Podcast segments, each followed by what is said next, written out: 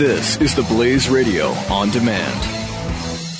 The founder of this company 10 years ago was trying to sell his house. He's, you know, he's kind of an important guy. And he said to his wife, if this is what it's like for us, how do people who have no clout ever get around this? So he started a company and it went into business, I think, three years ago. Their deal is their word is their bond. And they are people that listen to this show. They are just like you. Now, how can I say that? Because I'm the founder of the company. RealestateAgentsITrust.com. I say, best and brightest, are you addicted to Guru J prediction? Huh? And now, admit it to yourself. Here's a, a telltale. If the notion of Paul Ryan being nominated by the convention, which we discussed about three, three and a half weeks ago, if that's already old news to you and you just can't get off on that, you need something new. What what the rest of the country is talking about today for the first time, Paul Ryan, that won't do it for you anymore. I and I understand. And that's why I'm here today with a bold, bold new prediction to tide us over until the next bold, bold prediction on the Blaze Radio Network. Excelsior.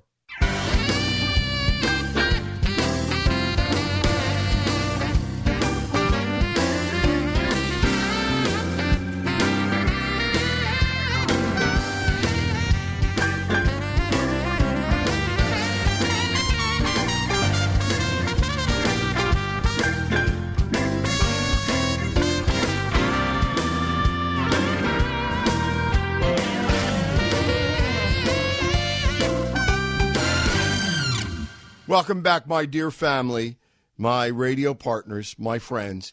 I am Jay Severin. We are together the best and brightest, and we are together the Blaze Radio Network.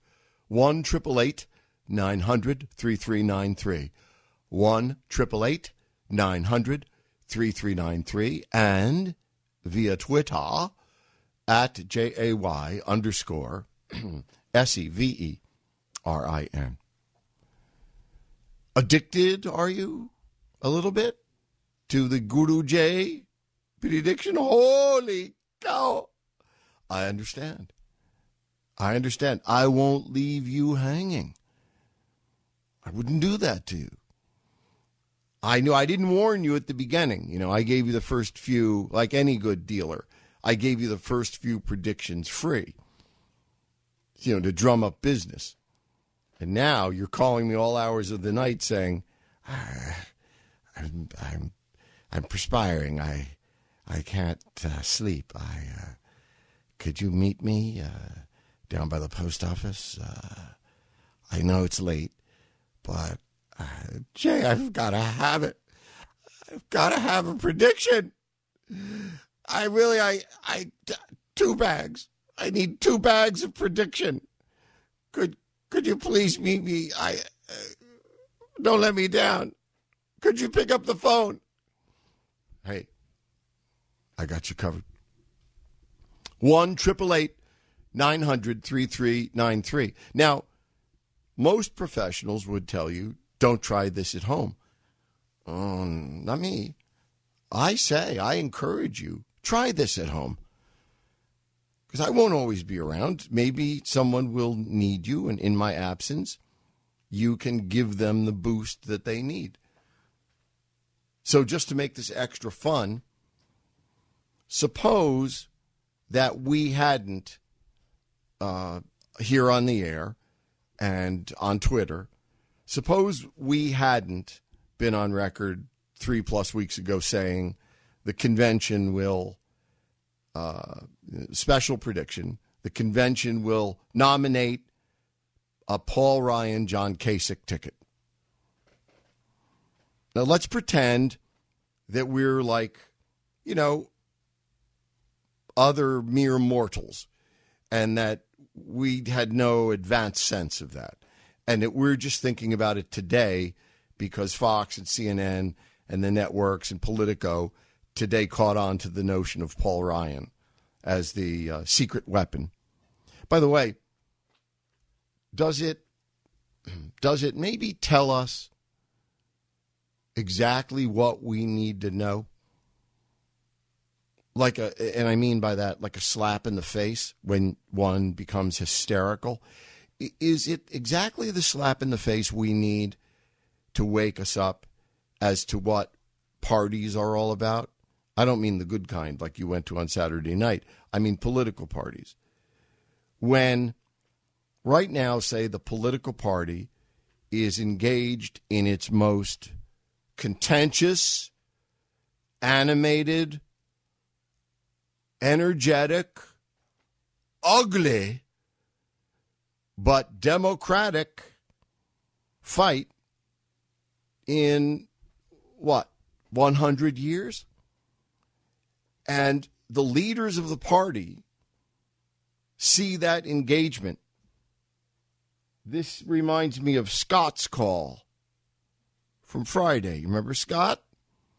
Called from Boston and said, Jay, I'm a young guy. I go out with my buddies. They all want to talk about politics. See, this is a good thing. Holy cow, is it not? But unless, of course, you run the Republican Party. And if the sandal were on the other foot, the Democrats would feel the same way. They don't want you running politics. You are the great unwashed. Holy cow. For them. They don't want you running politics. It's not for you. It's not for the plebeians to make these decisions. You go go back and surf. You're a surf. Surf's up. Go surf. Leave the professional politicians alone. This is their attitude. Could anything convey that to us more sharply, other than aforementioned slap in face? Then they hear about the fact that we're engaged and they view it suspiciously. Hmm, this is a bad thing. People are talking about politics without us. But the big one, the really big one I'm talking about, and I'm not real, I'm not going to talk about me today that much. Uh, the big one, to which I make allusion, the big slap to which I make uh, allusion is you've got the most energetically engaged electorate in probably 100 years in America in a system that thrives on energetic engagement in order to thrive and survive. Yes? So we've got what those cheap, lying thugs at the Republican National Committee have always claimed they wanted a greatly voluminous, energetic, engaged electorate who are engaged about them, arguing about the no no one's sitting down and I mean there are people sitting down on a Saturday night ordering a, a drink and talking about Bernie Sanders, but neither of them are old enough to drink, and you know we, we really don't care what they think.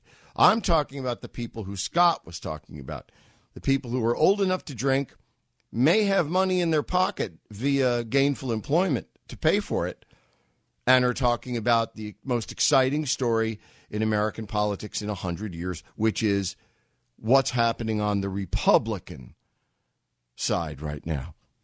This is everything the Republicans said they wanted, yet here they find themselves engaged in what they regard as a woeful condition because the two men tied for the hearts and minds of Republican votes, and that includes, as we know, many, many independents and many Democrats for that matter.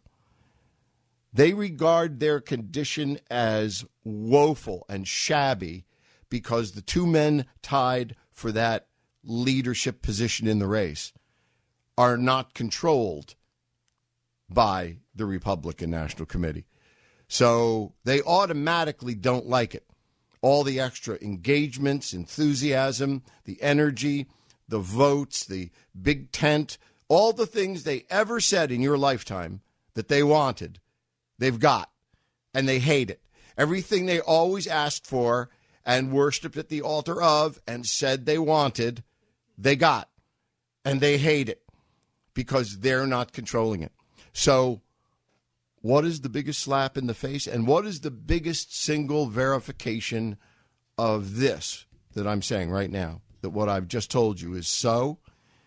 It, the biggest verification is this in a race deadlocked between Donald Trump and Ted Cruz. Think think about them. Think about who for a second, just for a second. Think about each of those men and what they represent.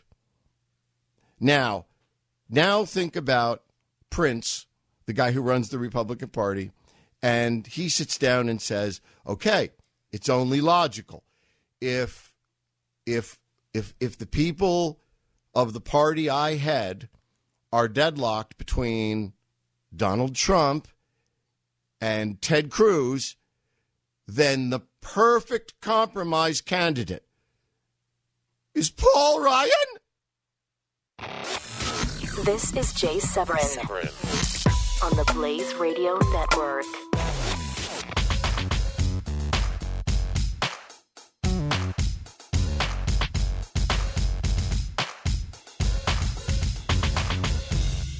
The founder of this company 10 years ago was trying to sell his house. He's, you know, he's kind of an important guy. And he said to his wife, if this is what it's like for us, how do people who have no clout ever get around this? So he started a company and it went into business, I think, three years ago. Their deal is their word is their bond. And they are people that listen to this show. They are just like you. Now, how can I say that? Because I'm the founder of the company. RealestateAgentsITrust.com. This is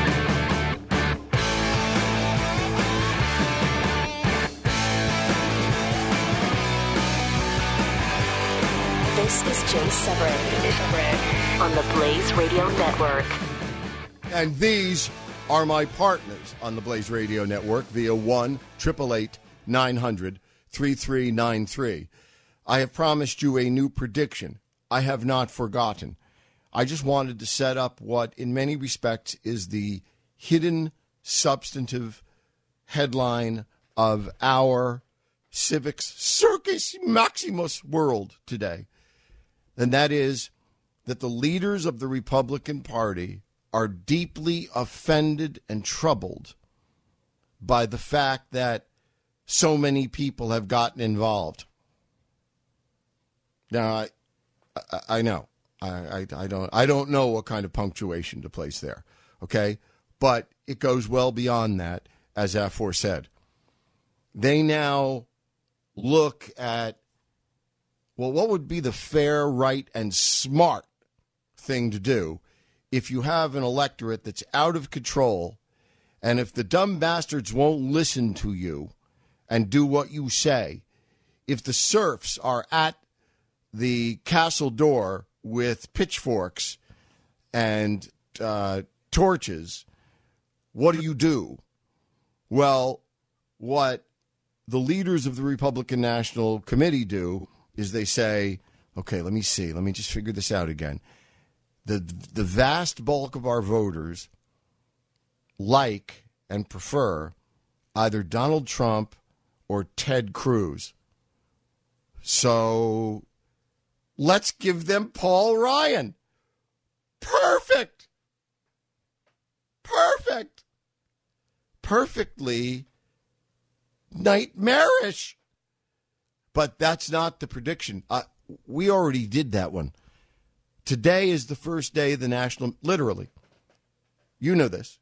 If you follow the news, and otherwise you have to trust, those are your choices. You either have to follow the news or trust me because you pay me to do it.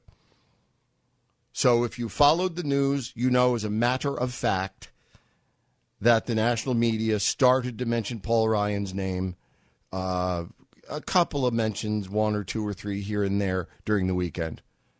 As a matter of fact, you also know that we introduced the notion of a Ryan candidacy conjured by a brokered RNC convention. In fact, we went further and said a brokered Ryan Kasich ticket. And the notion that there is a list. And if Ryan won't do it, can't do it, or too many people oppose it, we know that list. They'll drop down like Ryan never existed, and they'll go to one of the others on the list. You know the other people on that list. Heb, Heb, Heb, Heb me, Heb Bush, Marco Rubio, Mitt Romney, to offer you a few. But neither are any of those names Guru Jay's prediction today. I have one. It's coming. Already here, Craig from the Commonwealth. Craig mentioned, uh, uh, uh, Craig, welcome back. Thanks, Jay. Appreciate it. Um, Hey, Craig. I just wanted to, I just wanted to get your opinion on um, the only way that I see the Republicans being able to win the uh, general election, and that is, as I'm sure you know, because you've mentioned it, George Soros gives some money to John Kasich to stay in the race. Well, I don't know I would who say gave it to the. It- Republican not- equivalent it- of, that- of that George Soros are the Koch brothers, who, as far as I know, have not backed a candidate yet. And I'm I'd like wondering to what you think about you. having the. like share something. Sorry, go ahead. hello, hello, hello.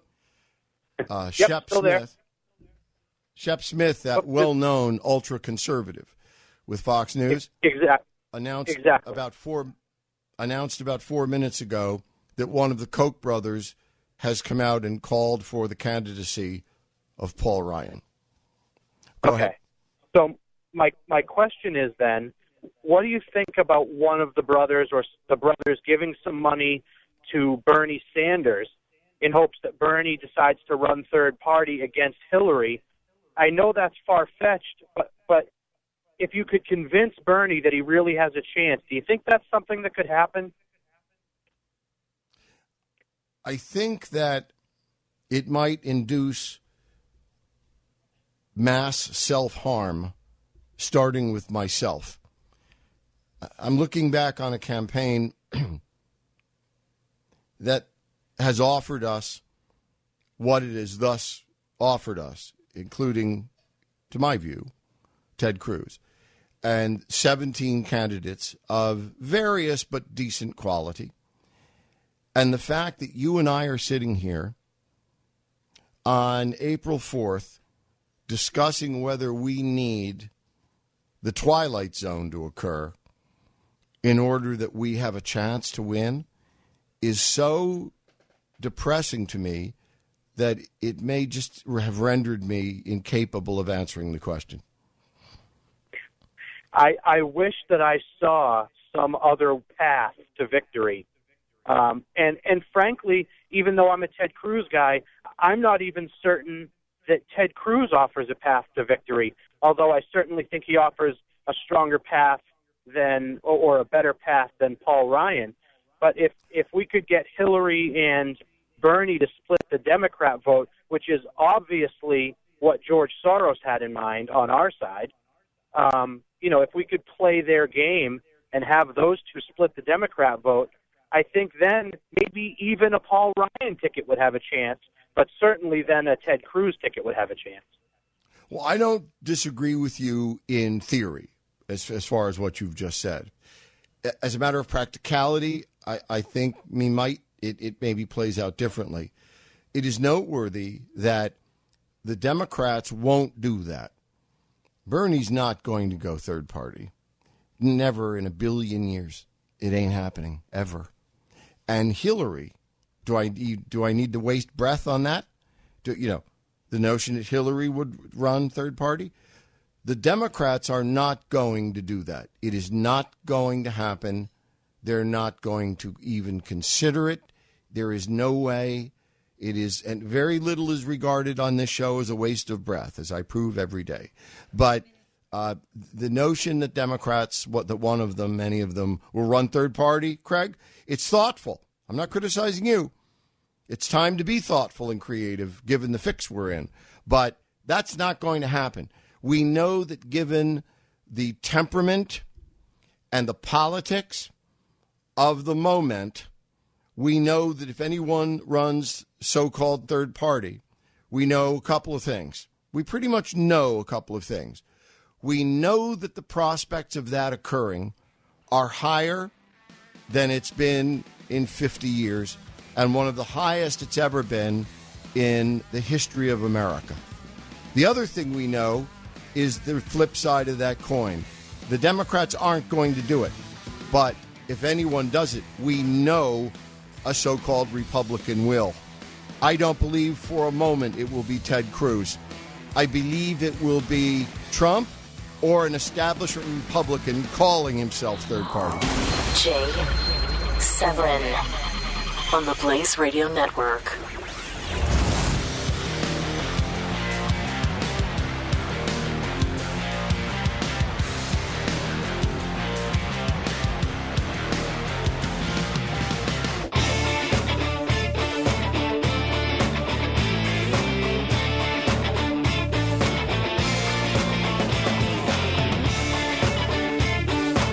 Is the Jay Severin Show on the Blaze Radio Network. Welcome back, partners, to the Blaze Radio Network. I am Jay Severin. 1 900 3393. 1 900 3393. I open the gates now to speculation to match my my own conjecture.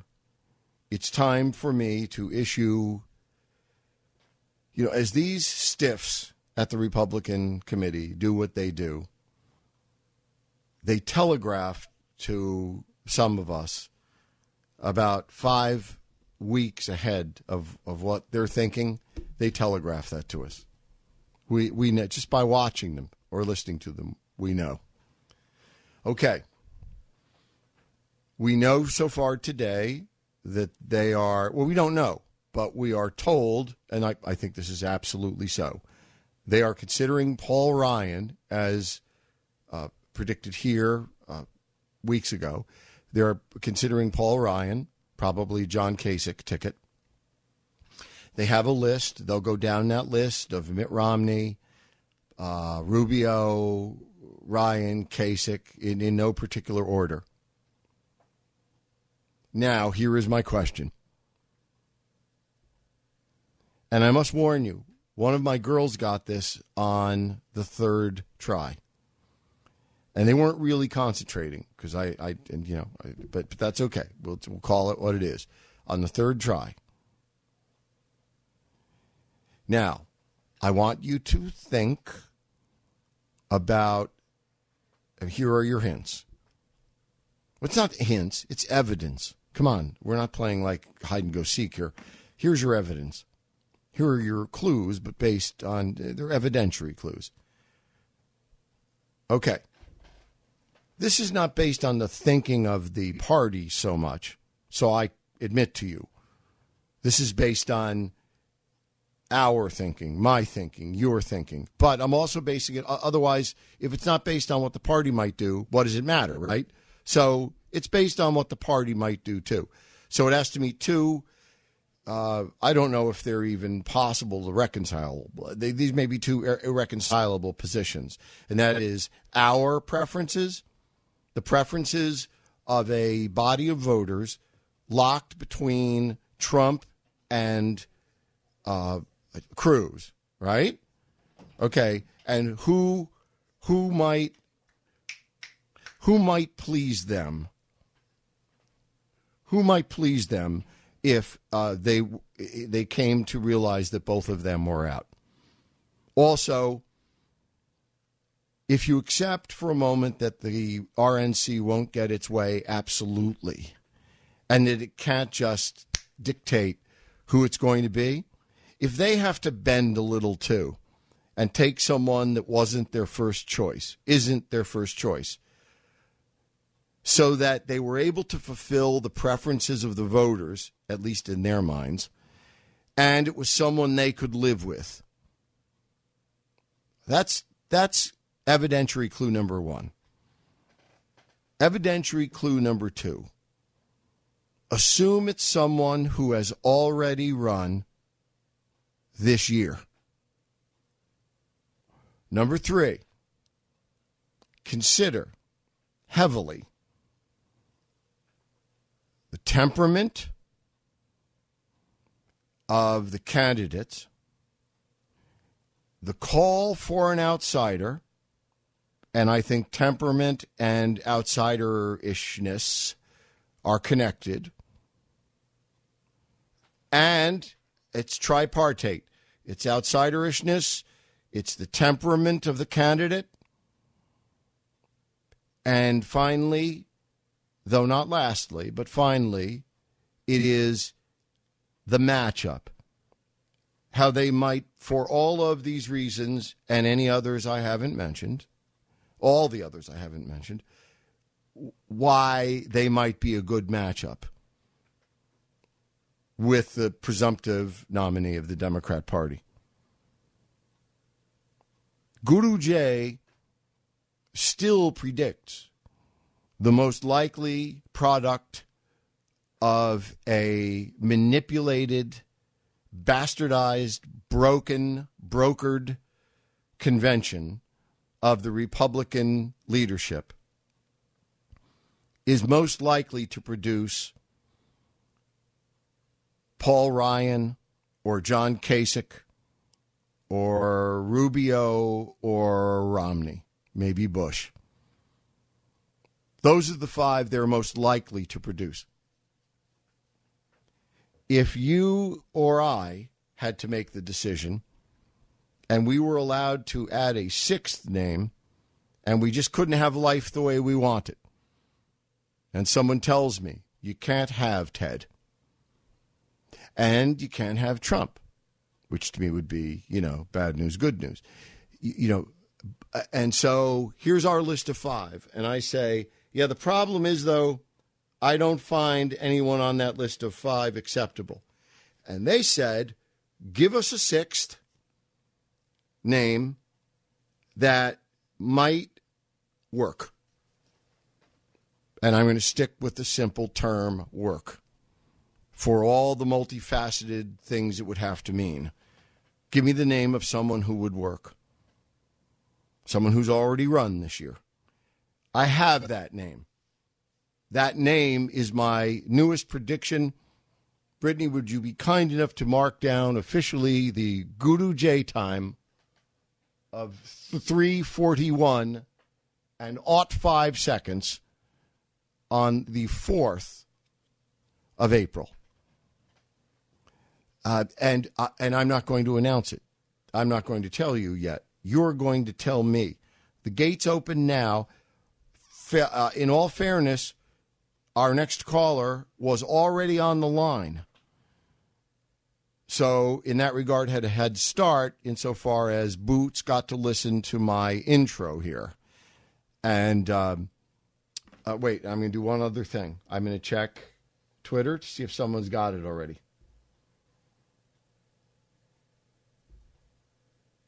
I'm checking, I'm checking, I'm checking.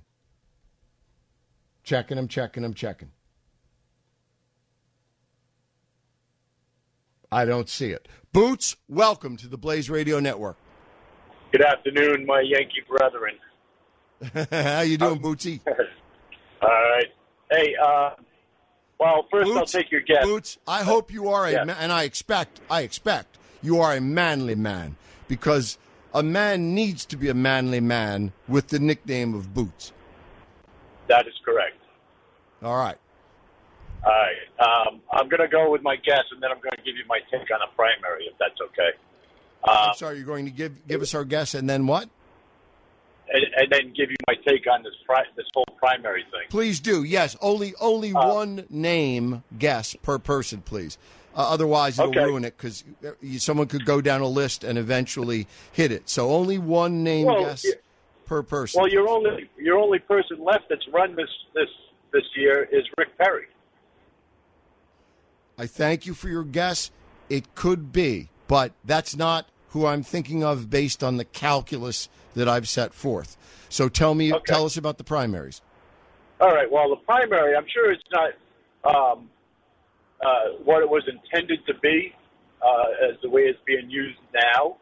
But it seems to me the primary is nothing more than to um, see who's more popular. And when the establishment decides, oh no, you guys are a bunch of tards, uh, this isn't what the way it's going to be, they make up their own mind. Right. And, and and this whole primary thing now is is got is leaving a very bad taste in my mouth because now I'm not going to get to vote for the person I want to vote for It, because it- it these ought- people are going to change my mind for me. It ought to. And by the way, whether your definition, and I like your definition, but it's really not up to me nor to you. It's up rather to both you and me and everyone else who votes to determine what the caucus is for in my state or what the primary vote is for. It's not written down in the Constitution. The purpose of the caucus is to determine who's who's best liked.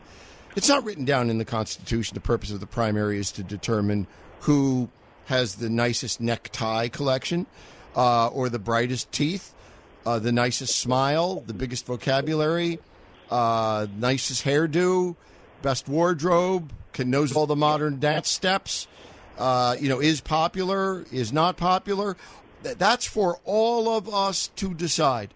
And if we wrote down boots, if if the Americans who participated in this unmatched great process of ours wrote down the reason, you know, what our chief criterion was, it would include all of the ones I just mentioned and a lot that were a lot sillier than that and thousands more. And you know what? That's our right as Americans. Nobody tells us what our criteria are. We Well, this- decide. This, this what is the why I'm criteria thinking. are. uh, this is why I'm thinking the primary the, the primary needs to go away if this is the way it's going to be abused. If I can't, if we the public or, or the constituents can't have in office the person the, the person that we've been voting for for the last eight months, what is the purpose of the primary if they're going to go right. and change it anyway? You are absolutely right. And I'll tell you what, um, I'm going to predict right now. I had a different prediction. I thought I already made it, but if I haven't, here it is. And it, it ain't an unimportant one. I thought I made it on Friday. Um, maybe I just did it on uh, Twitter. This is a huge one along the lines of when I said in sixth grade that in my first newspaper column, here are two things that are going to go away during, uh, effectively going to go away during your lifetime. One is the Second Amendment. Your, go ahead. wait, wait, I know. wait. I love when you for your, asking. When Thank was you. your first Thank you. article? Yeah, thank you. Thank you. Thank you. I appreciate that, Boots, more than you'll know. Uh, but the first thing I said is thing that's going to go away is effectively your right to own a gun. Second thing that's going to go away is capital punishment. I I hold open both of those and would cite all of the uh, the uh, decay of those rights in those years since, and would still argue that obviously, uh, you know, that's where, where we're headed. It's not what I want, it's what I predict. But on the order of that kind of large cultural prediction, I would say this to Boots, and I'm glad to make it because it fits right in with what you're saying. I believe those of us who like the idea of a caucus are going to get what we want. And you know why? Because we're going to soon reach a moment in American history, Boots, where the people don't like the outcome of a private ballot in American elections. So, under the guise of saying is what that I'm a saying, caucus, so they're, they're going to say a caucus is good. A caucus is better than a primary. You know, in fact, it's so much better. We're going to have a new federal law that says all votes from now on will be caucus votes, including your vote for president and your vote for school board. Every vote you take in America will be a caucus vote, meaning you'll have to stand up at the high school auditorium, state your name, state your vote in public, and you'll be marked down so that your neighbors know who you are. Jay Severin on the Blaze Radio Network.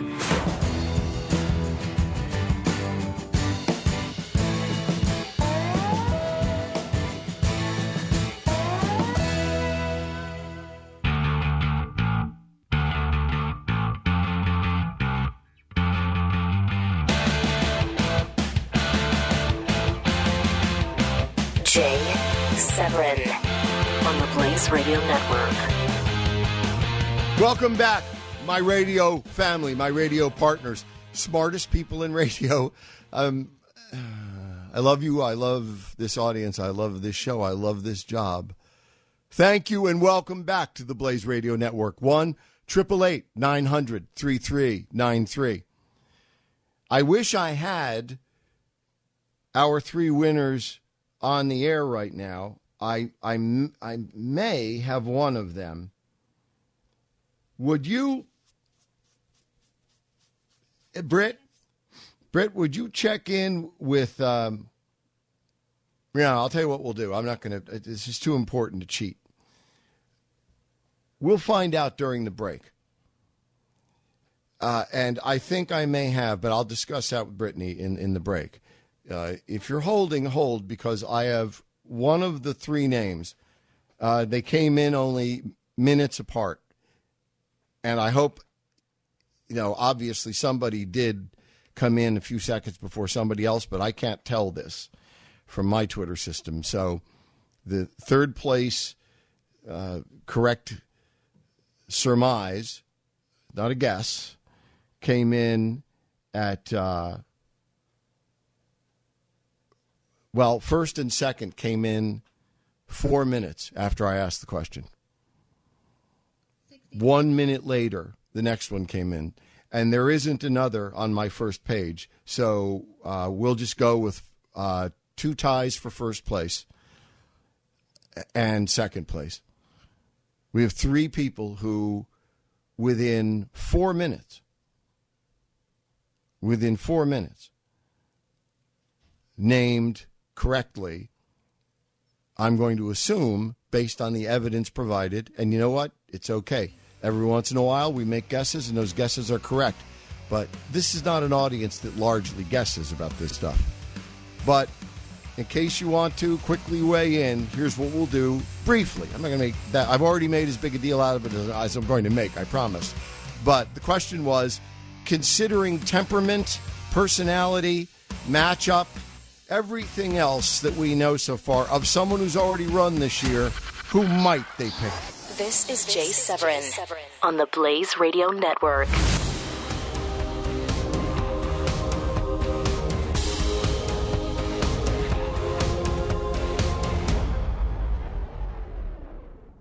Best and brightest on the eve of what, once again, might turn out to be, in fact, in impact, a very super Tuesday for all concerned.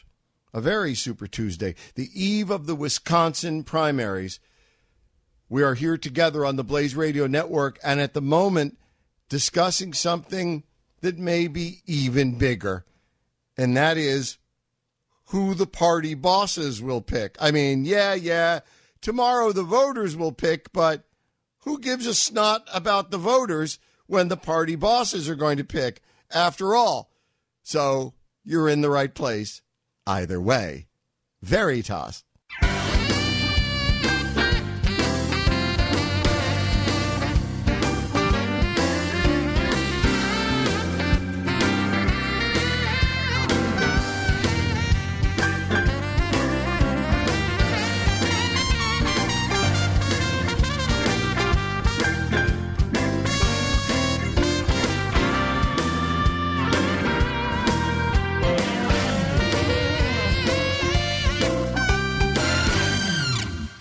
Welcome back, partners. We are the Blaze Radio Network. I'm Jay Severin. 1 888 900 3393. 1 888 900 3393.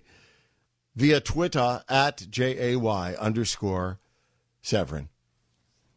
Look at where we have been together already. Look at where we are, but look at where we have been. Look at where we have been.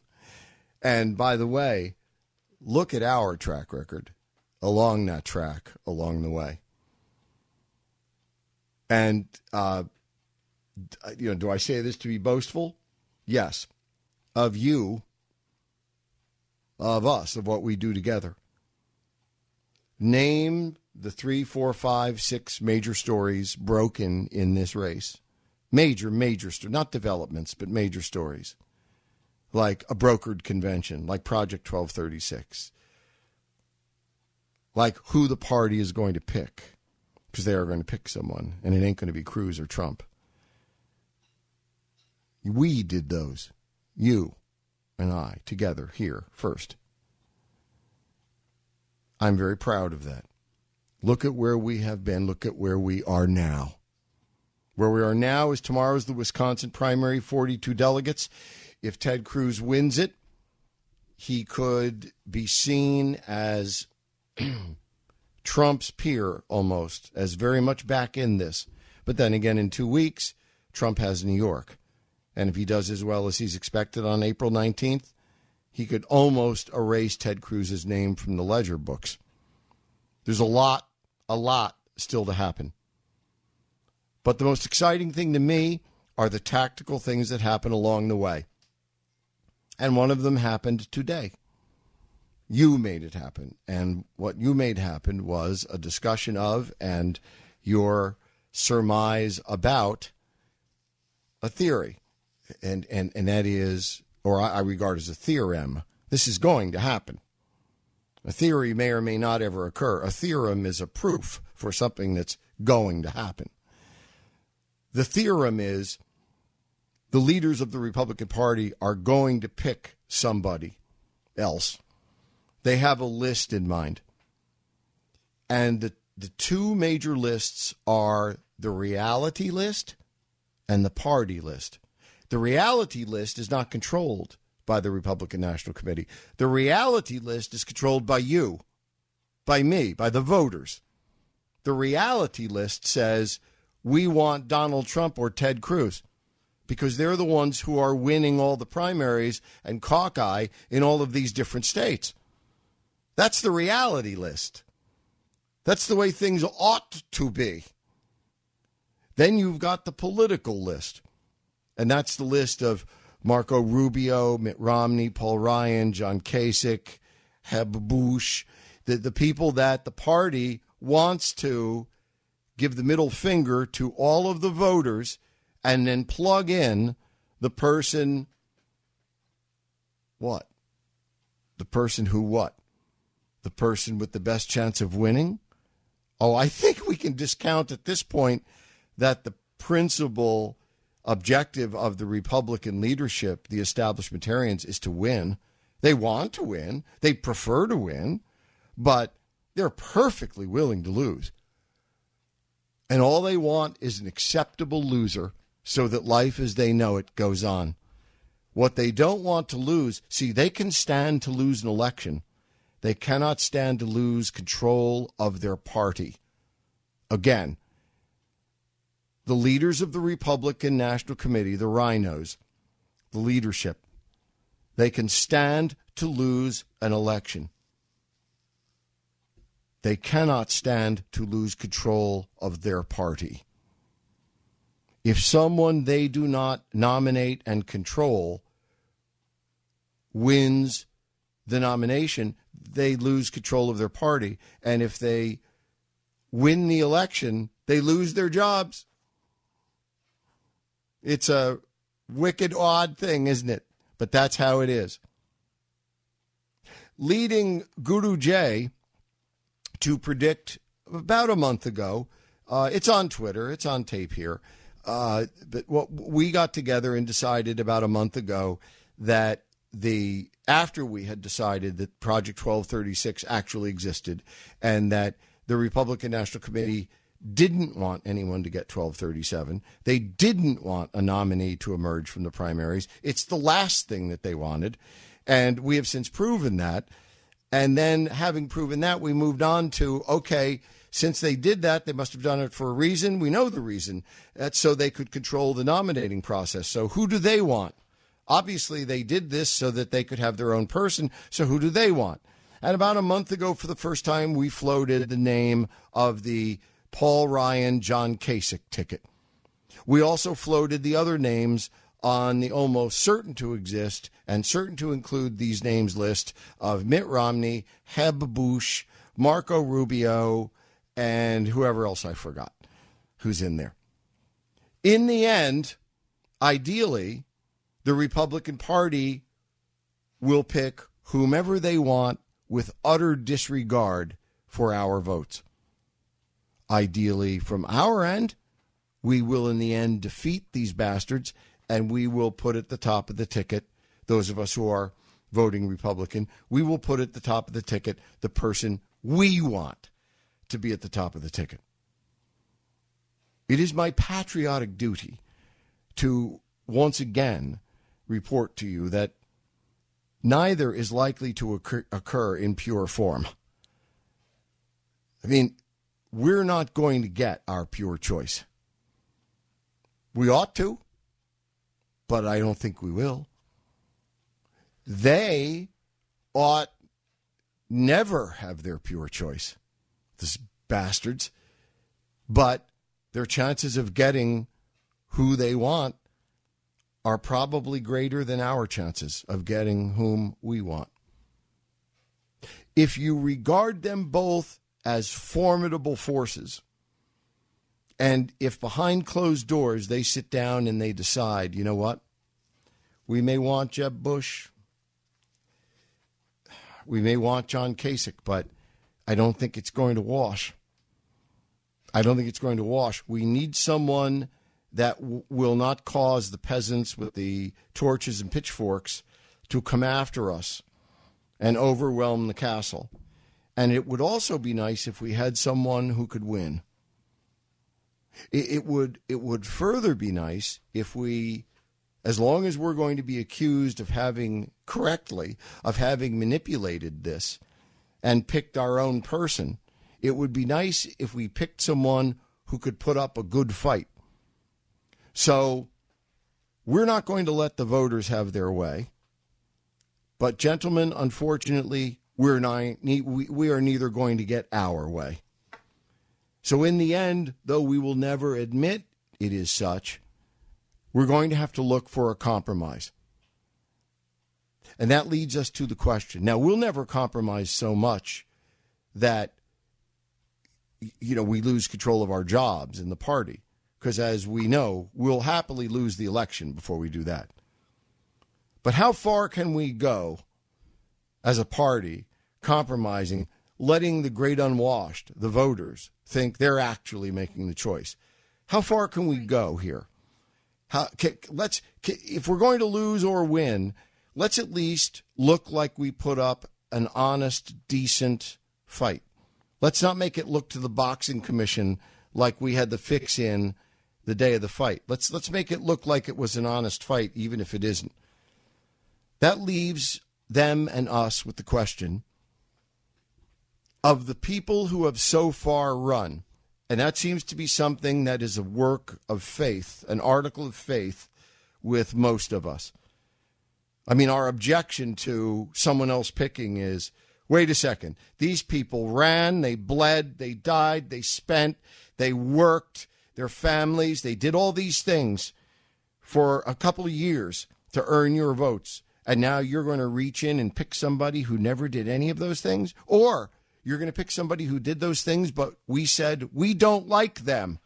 We like someone else. Okay, if you're in their position, how do you split the baby? If you're in their position, how do you pick someone that you think you can live with, you as the Republican Party, and someone you think your voters even though there will be grousing and complaining and all kinds of bitching and moaning and everything else, who who will they in the end shut up and vote for? And the answer to that is someone they think who can actually win. Of all of the people we've talked about these last couple of years, who has run, who is no longer in this, who, by virtue of temperament and by counter programming and by placing this person up against Hillary and by all of the internal politics we've discussed, who might be in terms of political compromise, in terms of actually winning, Is there such a person? Is there such a compromise? I think, I believe the Republicans believe there is. And Mark and Mike and Rocco and Annette, within one minute of each other via Twitter, said so too. And I'll tell you what they said in two minutes. Jay Severin on the Blaze Radio Network.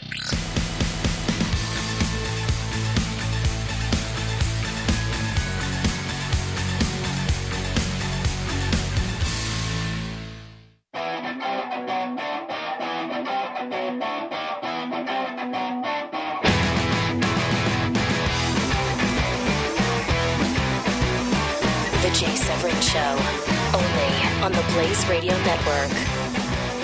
You know the wire, the chicken wire they put around the bands at the country bars so the beer bottles won't hit you? I wish I could put up a one of those right now because I know that the majority of my, of you are not going to like this. Uh, later, after you've thought about it, a lot more of us will like it or accept it more. A lot of us won't. I just want you to realize I'm reducing the question and I'm beg you to reduce it with me. The proposition, first of all, is theoretical.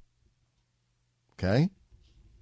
Secondly, the proposition is thus if you can't have who you want,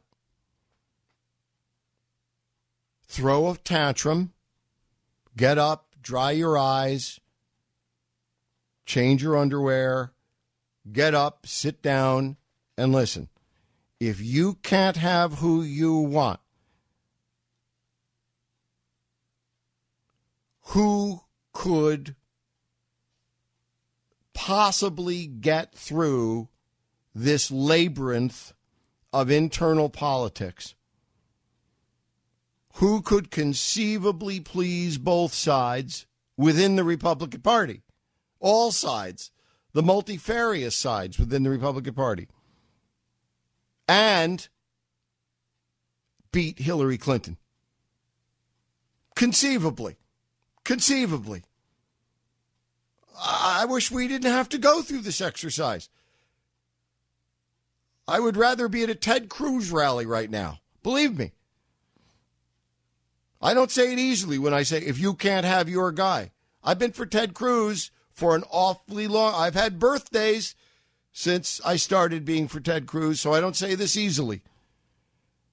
But I say this. I think if you're for Ted Cruz, you may not be getting your guy. If you're for Donald Trump, you may not be getting your guy. So this question is reducible to who could plausibly get through this labyrinth of internal politics and beat Hillary Clinton based on temperament, politics, and everything else. Well, at a moment in the last hour, Mark, Mike, Rocco, and Annette, all within 30 seconds of each other, wrote down the name Carly Fiorina. And it was the name I had written down and thought about since yesterday. I was never for Carly. I am not now for Carly. It is the sum of my political experience, instinct, education, experience. Did I say that word?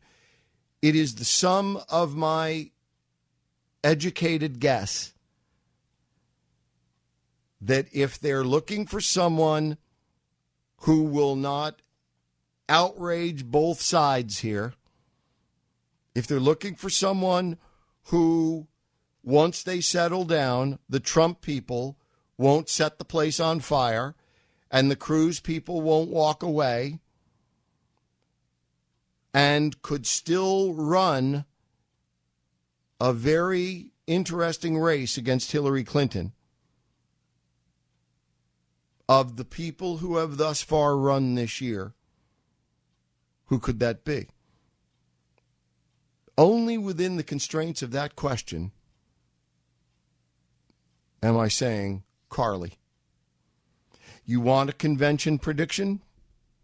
You've just gotten the one of the greatest testicular mass being offered in American media. Carly. Convention Carly. Paul Ryan would be seen by the insiders as some kind of ballsy pick. He would be a wimpy pick, and Hillary Clinton will beat the living snot out of him. Two minutes. Carly Fiorina might get beat worse. But since day one in this discussion, somebody around here has said, This is the Civics Circus Maximus.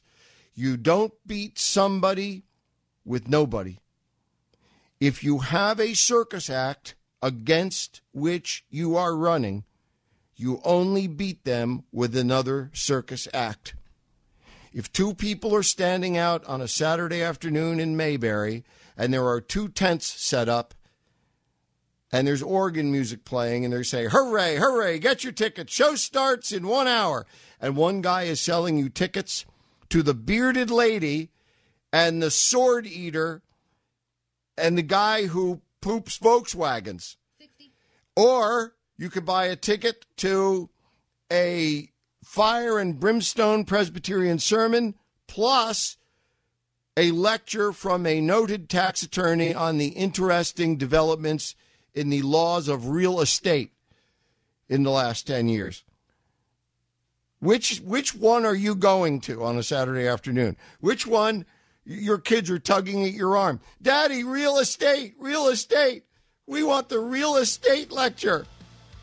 No, they're not going to say, Daddy, bearded lady, tattooed lady, sword eater, guy that poops Volkswagens. We're in show business here. And I'm only saying, so long as we're in show business, if we must, if both sides must take a second look at their list, who by temperament, marketing position, personality, who could, who could Jay Severin, the Blaze Radio Network.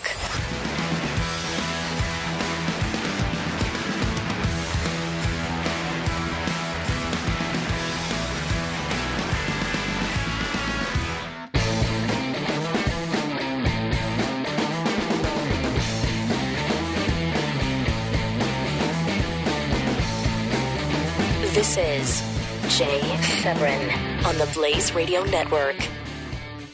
And these are, last I spoke with them, my partners on the Blaze Radio Network, unless, of course, you've disowned me as a result of my most recent uh, proffer. Look, I had a chance to support Carly Fiorina. I passed. I'm for Ted Cruz. I wasn't for Ted Cruz. I have been for Ted Cruz, and I am for Ted Cruz. I also have been in politics all my life. And by that I mean making a living at it. People, we, we, all- this is the most fun I've ever had every day. Getting to speculate like this, and you still pay me well, we haven't. This hasn't happened yet, but I presume when I'm wrong, when, when that, if ever should that occur, you'll still pay me. So it's nice to be paid, even though you're wrong. As I say, though that's yet to happen, it could, and and we'll see what happens. But you see, when I was feeding my family, and before that, a very expensive dating habit, uh, I, I I had to be right every day with people who were wiring me money or not. Do you know what it's like to pitch someone and woo them and persuade them that you're better than their brother in law to do the advertising and the strategy and the polling in their campaign? And you're from New York and they're from Nebraska or South Dakota or California or Colorado or Texas or Florida or any place or your own state, as long as their brother in law minored in public relations and his wife is after him for a new car and she wants him to do the advertising. Because after all, who knows more about their home state than he does? He went to state and he minored in public relations. Believe me, I know what it's like to, you know, have to get on the phone with someone and say, uh, we were expecting a bank transfer from you yesterday. Is there a problem? Well, and that's it. That's it. It's over. I mean, because there is, because you don't, you don't, you know, that's it. It's over. You don't live, but you know, there may be compromises in some of the things we talk about. There's no compromise there. You know, because then you're talking about your living. So you say, okay, pardon me, I don't mean to be rude. I just want to spare your your valuable time so that I can otherwise go about dispensing mine. Um, and then you use the line from The Godfather 2 when the old fellow says to Michael, I'm going to go take a nap. I'm tired. I'm going to go take a nap. When I wake up, there's going to be a million dollars in a suitcase on that bed in the other room. If it's there, I know I have a partner. If it isn't, I know I don't. You're a good boy, Michael. I'm going to take a nap. That's it. So, okay. So by this afternoon, the money will be wired, or it won't. And, you know, good luck. Go with God. Guys, I don't have all the answers. It just appears that way. And uh, I just have a lot of them. And what I'm looking at here may be a best case scenario. Do you want do you want John Kasich? Because I'm telling you, if we don't put up a fight, and that fight includes compromise, and the very word on my palate tastes like pigeon crap. Okay? Do I want to compromise when it comes to a choice for President of the United States? You betcha not. But do I want to stamp my feet, walk out, and not play anymore? I don't see how I can afford to do that. Can you? Can you? If we're not prepared to fight, including a compromise in our back pocket, I'm not saying you run to compromise. I'm not saying that I can wake up tomorrow morning and Ted Cruz is, is no longer in this and I'm happy. I'll be a miserable bastard for weeks if that happens. I will be the worst child in the world about it. I don't like compromise. I've never understood compromise. It took 25 years of having compromise beaten into me in the political arena before I understood that I could stamp my feet, walk away, make sure everyone knew that I was right. Then the other guy would run, and I'd have no dog in the race, and I'd make no money, and plus I'd make a bunch of enemies. It's not what I recommend. You have to learn for yourself, but it's not what I recommend. I want Ted Cruz. I've wanted him long before many of us were for anybody as you have been for whomever you're for. And I don't want for a moment to hear that I have to go through the rest of this intensity and this angst without my guy on the ticket. I can barely stand it with my guy in the race. You imagine if I had to do this every day and I have to wave the flag for someone I'm really not for? How do I do that? How do you do that? The answer is compromise. It's an ugly word. It's a four letter word. But it's a word. It's a word in the lexicon of politics. Trust me. And it its taste is most foul. Its product is almost never ideal. It almost never ends up tasting like sirloin. But neither does it taste like what you get if you lose and you have no say in the entire matter because that tastes like what you scrape off your shoe when you come in from a walk outside. Uh, on your choice of bread, of course. I'm telling you that we might, must be prepared at the prospect of compromise.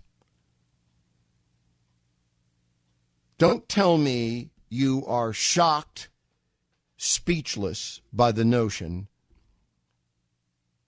It never occurred to you that you couldn't have your guy? Never? I love you, and I know you know that. But I say to you in an avuncular way, utterly, in, in, in the spirit of a Dutch uncle, I say to you, don't. Think about it for a second. You don't want to admit to me that it never occurred to you the possibility that you couldn't have your guy. That from the beginning, your guy was going to be the nominee and your guy was going to be president and for two terms, and Congress was always going to cooperate with him. That's a lovely thing. That's political porn. It's beautiful and it rarely occurs. Do you know how many times the average, uh, on average, how many times a member of Congress runs for office and loses before they win? Look at the entire United States Congress right now. Do you know the average number of times they run and lose is between two and three? They lose. They go through all of this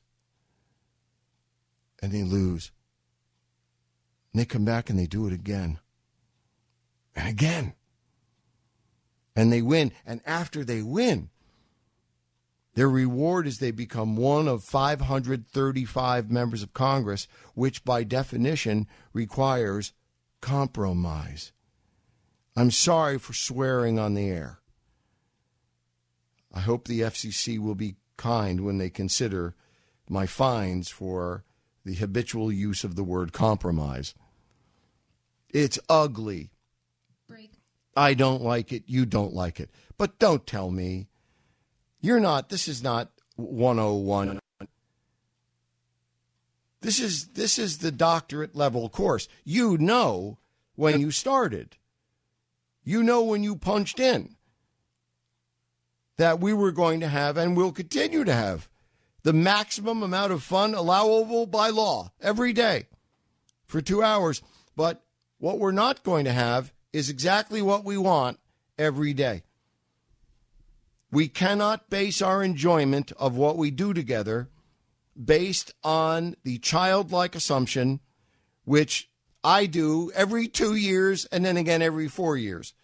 So I'm not saying don't have it, have it. The childlike assumption that your guy's going to win is the joy of politics. I never believe my guy's going to lose. I'm not I'm not advising that. Believe your guy's going to win all the time, every time. Go for it. That's the joy of this business. Go for it. But also know, just like a professional athlete knows, some days you're going to play and you're going to see the seams on the fastball and you're going to go three for five with three runs batted in a double, and a home run. And you're going to feel like you invented the game of baseball. And then tomorrow, you're going to whiff four times. You're going to punch out. You're going to KO. You're going to be a K man all four times up. You're not going to see the ball. The ball's going to look like a BB to you. Then the next day, the ball's going to look like a beach ball to you because that's sport. This is sport. It's damned important sport, but it is nevertheless sport.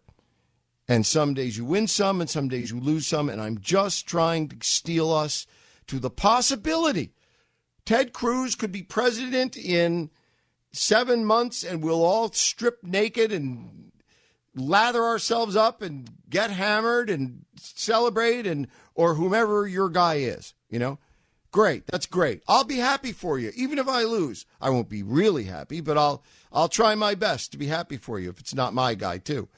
But the fact is, I want to play again then. Break. I've been through enough games that I know that even if my heart is broken, even if I'm in the loser's locker room, I'm not going to say, I'm never going to forget it. I'm never going to play this game again. Nope. I'm not going to say that because I love this game. I love this game. And this game that we play is important. It's more important than baseball. Forgive me. It's more important. It's we're, we're playing we're playing U.S. Constitution ball here, and we're doing our best to help our team. And our team is a cause. Our team is not a collection of players. Our team is a cause, and we do our best to help that cause. And sometimes we have to switch players around. We have to cut them. We have to trade them. We have to bench them. We have to do things we don't like doing that at the beginning of the season we couldn't imagine doing. But right now, we are not there. We're not there. But we're approaching a time when, if we want to be in the playoffs and if we want to win, and understanding the gigantic nature of the stakes involved and how lucky we we are to be involved in this and caring about it knowing about it playing at it every day. We must recognize sometimes we're going to have to cut a guy that we've played every game for the last 19 years or whatever and play somebody else that we don't really know or trust. I'm just saying we have to consider it This is Jay Severin on the Blaze Radio Network.